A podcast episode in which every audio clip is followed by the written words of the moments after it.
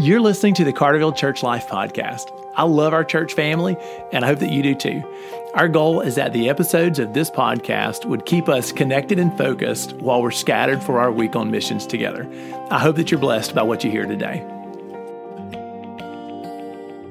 Hey, church family, thanks for tuning in to the podcast today. I hope that uh, our time together on the podcast reminds all of us to seek the Lord and be faithful as we're scattered on mission for a week of service. Um, today, I want to talk about the day of prayer for the persecuted church. Um, you're listening to this, if you're listening on schedule, you're listening to this on a Friday morning, and we're going to be gathering in just a couple of days as a church family uh, for the first Sunday of November, which every year is the day that's set apart by the church for the International Day of Prayer for the Persecuted Church church.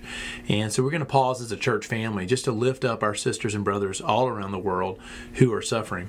And I, I want to spend just a few minutes today on this episode of the podcast talking about the persecuted church because for a lot of us in North America, myself included, uh, it's easy for us to move the persecuted church to the back of our mind uh, because it doesn't seem to be the strongest reality for us. While there is some social persecution and certainly lots of pressures um, in our context, I think that we lose sight of what's happening around the world. And so I just want to share a few statistics.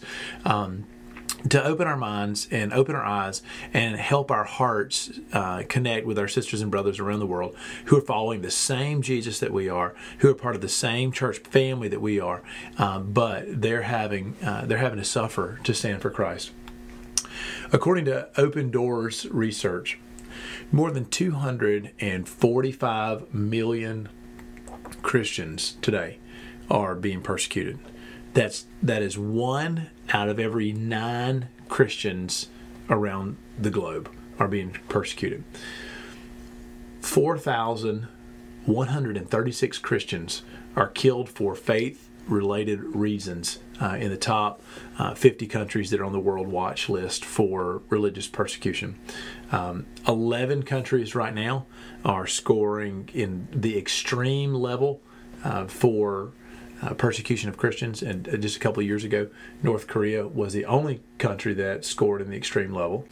2,625 Christians are detained without any kind of a trial. They're uh, arrested and they're sentenced and they're imprisoned in the top 50 countries that are part of the World Watch List. Um, 1,266 churches or uh, Christian buildings were attacked in the top 50 countries that are on the World World Watch List.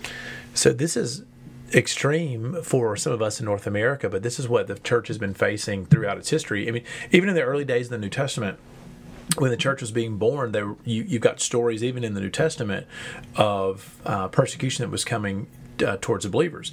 In fact, the, the whole letter of First Peter is directed to believers who felt like this world was not their home, that they were aliens or exiles, because they were probably losing uh, ground socially. You know, they were under unjust authorities, or they were losing the oper- operation of their businesses. They were losing their land, or nobody would would practice trade with them. They were losing their place in the merchant square, and some of them were losing their property, or their jobs, or their money. In fact, the book of Hebrews um, talks about a situation looking backwards that the readers of the letter of Hebrews have already suffered once and they're suffering a second time. In Hebrews chapter 10, verse 32, um, I read, Remember those earlier days after you had received the light, when you endured in a great conflict, full of suffering. Sometimes you were publicly exposed to insult and persecution. At other times, you stood side by side with those who were so treated.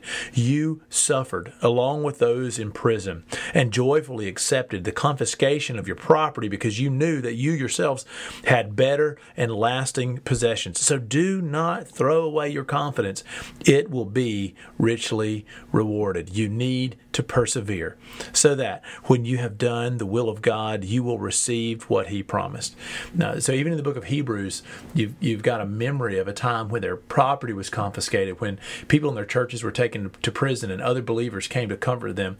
Yeah, their the the book of Revelation gives us a sense that somebody has already died for the, the gospel and others are willing to die. I want you to hear these words. In Revelation chapter 12, this is what the scripture says um, in verse 9 and following.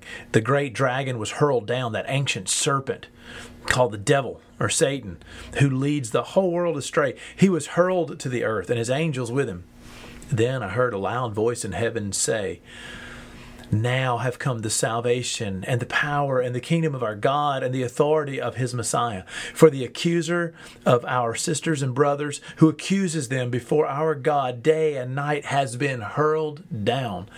They triumphed over him by the blood of the Lamb and by the word of their testimony. They did not love their lives so much as to shrink from death. Therefore rejoice, you heavens, and you who dwell in them. But woe to the earth and the sea, because the devil has gone down to you he is filled with fury because he knows that his time is short. So in this um, in this poetry or this hymn in Revelation chapter 12, while it's describing the devil's war against the sons and daughters of the church, um, it credits persecuted believers who triumphed over the devil by the blood of the Lamb and by their testimony. And it says that they did not love their lives so much so as to shrink back from death. And in other words, even in the face of death, these believers um, were willing to stand up for their witness for Jesus Christ. And so on the National Day of Prayer, as we look around our nation and we see you know, some sense of rising persecution, and we also recognize that in any context on this earth, in in the contest between worldliness and and our faithfulness to the Holy Spirit, there's always a sense of some social pressure that we need to, to resist. But then we look around the globe and we see literally imprisonment and death, the loss of jobs and business and home uh, for brothers and sisters around the world. We just want to stand in solidarity with the church.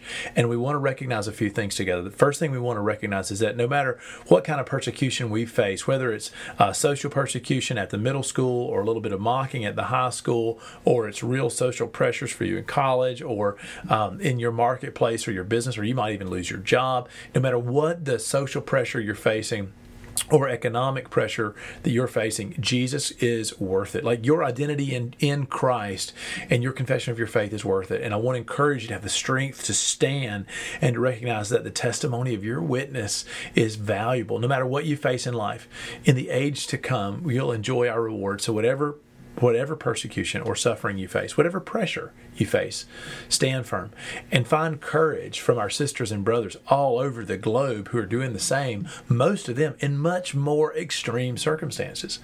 Secondly, I want us to recognize that the church family is together, that we are one body. The scripture teaches us in Ephesians chapter 4 that we are to be completely humble and gentle, be patient, bearing with one another in love, make every effort to keep the unity of the Spirit through the bond of peace. There is one body, one Spirit, just as you were called to one hope when you were called, one Lord, one faith, one baptism, one God and Father of all, who is over all and through all and in all. And so I just want us to recognize that all around the globe today, our sisters and brothers are suffering and standing up for their testimony of Jesus Christ. And I want us to recognize that we are one body and we want to stand in solidarity with them. So I encourage you in your households tonight, throughout the weekend, as we gather for Sunday in your small groups on Sunday morning, like let's take a moment to stand and recognize the persecuted church. Let's let's pray with and for our sisters and brothers in, in North Korea, in Afghanistan, in Somalia in Libya and Pakistan and Sudan and Yemen, in Iran and India, Syria, Nigeria, China, Iraq, Saudi Arabia, in Myanmar and Vietnam and Laos. Let's stand with our sisters and brothers in Turkey and Ethiopia and Indonesia, in Nepal and Morocco and Mexico and Kenya and Malaysia, in Kuwait, in Colombia, all over the world we have sisters and brothers uh, who are facing persecution. And I want us as a church family to recognize our solidarity with them and to lift them up. So I encourage you, as you prepare your hearts for uh, the International Day of Prayer for the Persecuted Church, uh, let's not forget our brothers and sisters. Now, what should we pray for?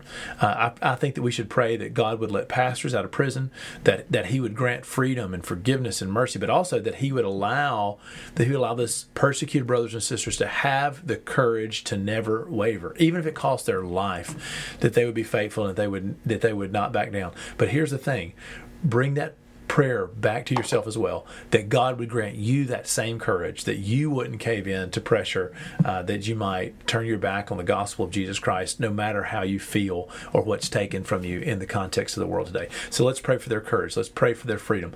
Let's pray for the persecuted church. And let's recognize that just as Jesus Christ taught us in, in the Gospel of Matthew, we are blessed when we are persecuted. Scripture teaches, Blessed are those who are persecuted because of righteousness, for theirs is the kingdom of heaven. And blessed are you when people insult you, persecute you, and falsely say all kinds of evil against you because of me. Rejoice and be glad, because great is your reward in heaven. For in the same way they persecuted the prophets who were before you. No matter what you're facing in the way of persecution, I pray that you would rejoice in it, that you would face it with great courage, and that you'd be proud to have solidarity with Jesus Christ. And now today, today we recognize solidarity with the church scattered around the world.